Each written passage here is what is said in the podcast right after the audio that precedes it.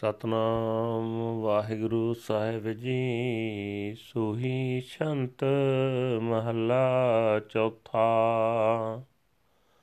ਮਾਰੇ ਹਿਸ ਵੇ ਜਨ ਹਉ ਮੈਂ ਵਿਖਿਆ। ਜਿਨ ਹਰ ਪ੍ਰਭ ਮੇਲਣ ਨਾ ਦਿੱਤੀਆਂ। ਦੇਹ ਕੰਚਨ ਵੇ ਬੰਨੀਆਂ। ਇਨ ਹਉ ਮੈਂ ਮਾਰ ਬਿਗੁਤੀਆਂ ਮਾਰੇ ਹਿਸ ਵੇ ਜਨ ਹਉਮੈ ਵਿਖਿਆ, ਜਿਨ ਹਰ ਪ੍ਰਭ ਮੇਲਣ ਨਾ ਦਿੱਤੀਆਂ, ਦੇਹ ਕੰਚਨ ਵੇ ਬਨੀਆਂ। ਇਨ ਹਉਮੈ ਮਾਰ ਵਿਗੁਤੀਆਂ, ਮੋਹ ਮਾਇਆ ਵੇ ਸਭ ਕਾਲ ਖਾ। ਇਨ ਮਨ ਮੁਖ ਮੂੜ ਸਜੁਤੀਆਂ, ਜਨ ਨਾਨਕ ਗੁਰਮੁਖ ਉਬਰੇ ਗੁਰ ਸਬਦੀ ਹਉ ਮੈਂ ਛੁਟੀਆਂ।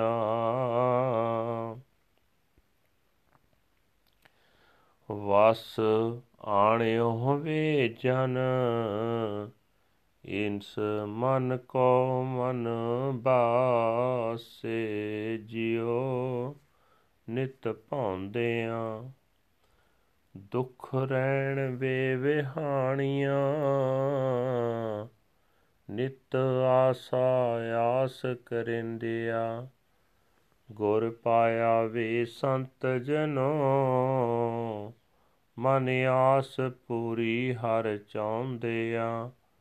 ਜਨ ਨਾਨਕ ਪ੍ਰਭ ਦੇ ਮਤੀ, ਛੱਡ ਆਸਾ ਨਿਤ ਸੁਖ ਸੌਦਿਆਂ। ਸਾ ਧਨ ਆਸਾ ਚਿਤ ਕਰੇ RAM ਰਾਜਿਆ, ਹਰ ਪ੍ਰਭ ਸੇ ਜੜੀਐ ਆਈ। ਮੇਰਾ ਠਾਕੁਰ ਅਗਮ ਦਇਆਲ ਹੈ RAM ਰਾਜਿਆ। ਕਰ ਕਿਰਪਾ ਲਿਹੋ ਮਿਲਾਈ। ਮੇਰੇ ਮਨ ਤਨ ਲੋਚਾਂ ਗੁਰਮੁਖੇ RAM ਰਾਜਿਆ। ਹਰ ਸਰਦਾ ਸੇਜ ਵਿਛਾਈ, ਜਨ ਨਾਨਕ ਹਰ ਪ੍ਰਭ ਭਾਣੀਆਂ RAM ਰਾਜਿਆ ਮਿਲ ਸਹਿਜ ਸੁਪਾਈ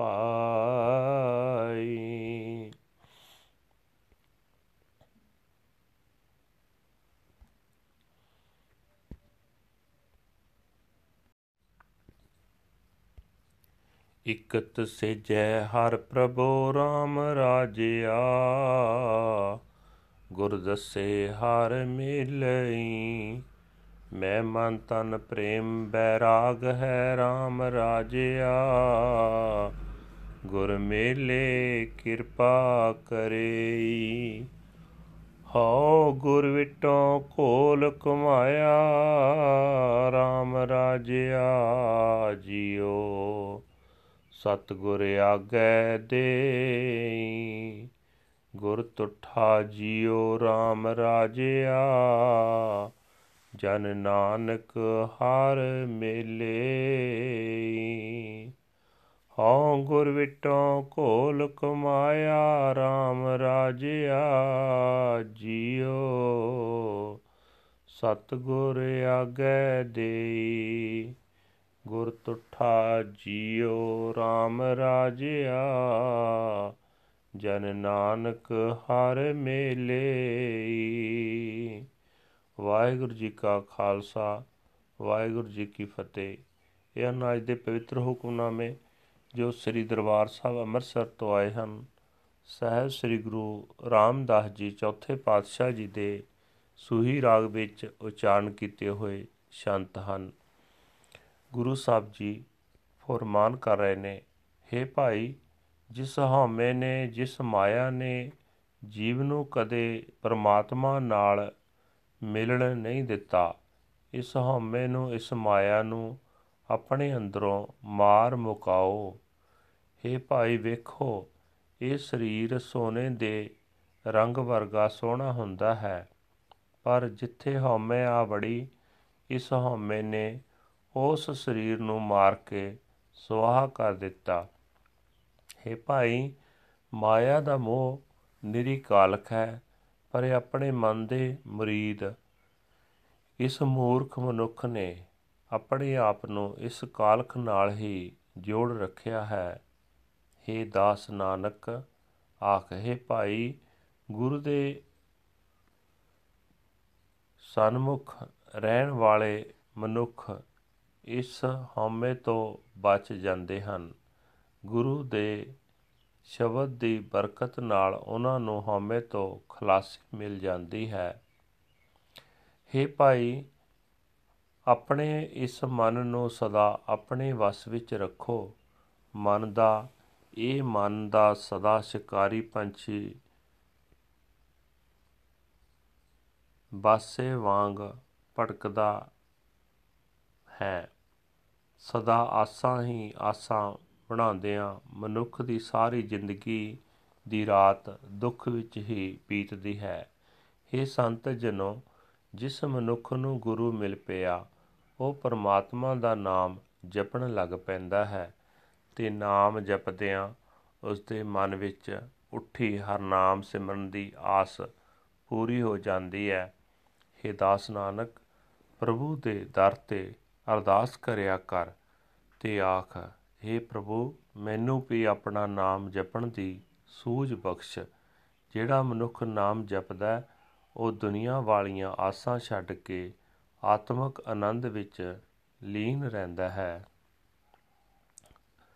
हे ਭਾਈ ਗੁਰੂ ਦੀ ਸ਼ਰਨ ਪਈ ਰਹਿਣ ਵਾਲੀ ਜੀਵ ਇਸਤਰੀ ਆਪਣੇ ਚਿੱਤ ਵਿੱਚ ਨਿਤ ਪ੍ਰਭੂ ਪਤੀ ਦੇ ਮਿਲਾਪ ਦੀ ਆਸ ਕਰਦੀ ਰਹਿੰਦੀ ਹੈ ਤੇ ਆਖਦੀ ਹੈ हे ਪ੍ਰਭੂ ਪਾਤਸ਼ਾਹ ਹੈ ਹਰੀ हे ਪ੍ਰਭੂ ਮੇਰੇ ਹਿਰਦੇ ਦੀ ਸੋਹਣੀ ਸੇਜ ਉੱਤੇ ਆ ਵਸ हे ਪ੍ਰਭੂ ਪਾਤਸ਼ਾਹ ਤੂੰ ਮੇਰਾ ਮਾਲਕ ਹੈ ਤੂੰ ਦਇਆ ਦਾ ਸੋਮੈ ਪਰ ਤੂੰ ਮੇਰੇ ਲਈ ਆ ਪਹੁੰਚ ਹੈ ਤੂੰ ਆਪ ਹੀ ਮੇਰ ਕਰਕੇ ਮੈਨੂੰ ਆਪਣੇ ਚਰਨਾਂ ਵਿੱਚ ਮਿਲਾ ਲੈ हे ਪ੍ਰਭੂ ਪਾਤਸ਼ਾਹ ਗੁਰੂ ਦੀ ਸ਼ਰਨ ਪੈ ਕੇ ਮੇਰੇ ਮਨ ਵਿੱਚ ਮੇਰੇ ਤਨ ਵਿੱਚ ਤੇਰੇ ਮਿਲਾਪ ਦੀ ਤਾਂਗ ਪੈਦਾ ਹੋ ਚੁੱਕੀ ਹੈ हे ਹਰੀ ਮੈਂ ਸਰਦਾ ਦੀ ਸੇਜ ਵਿਛਾ ਰੱਖੀ ਹੈ हे ਦਾਸ ਨਾਨਕ ਆਖ हे ਪ੍ਰਭੂ ਪਾਤਸ਼ਾਹ हे ਹਰੀ ਜਿਹੜੀ ਜੀਵ ਇਸਤਰੀ ਤੈਨੂੰ ਪਿਆਰੀ ਲੱਗ ਜਾਂਦੀ ਹੈ ਤੂੰ ਉਸ ਨੂੰ ਆਤਮਿਕ ਅਡੋਲਤਾ ਵਿੱਚ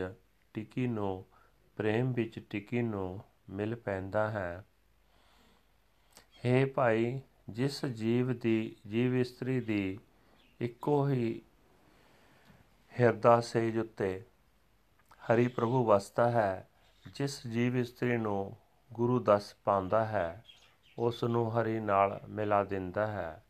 ਮੇਰੇ ਮਨ ਵਿੱਚ, ਮੇਰੇ ਹਿਰਦੇ ਵਿੱਚ ਪ੍ਰਭੂ ਦੇ ਮਿਲਾਪ ਲਈ ਖਿੱਚ ਹੈ ਤਾਂਗ ਹੈ, ਪਰ ਜਿਸ ਜੀਵ ਇਸਤਰੀ ਉੱਤੇ ਗੁਰੂ ਮਿਹਰ ਕਰਦਾ ਹੈ ਉਸ ਨੂੰ ਪ੍ਰਭੂ ਨਾਲ ਮਿਲਾਉਂਦਾ ਹੈ।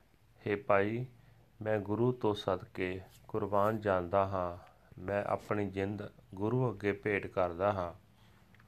हे ਦਾਸ ਨਾਨਕ, ਆਖ, ਜਿਸ ਉੱਤੇ ਗੁਰੂ ਦਇਆਵਾਨ ਹੁੰਦਾ ਉਸ ਨੂੰ ਹਰ ਪ੍ਰਭੂ ਨਾਲ ਮਿਲਾ ਦਿੰਦਾ ਹੈ। ਵਾਹਿਗੁਰੂ ਜੀ ਕਾ ਖਾਲਸਾ, ਵਾਹਿਗੁਰੂ ਜੀ ਕੀ ਫਤਿਹ।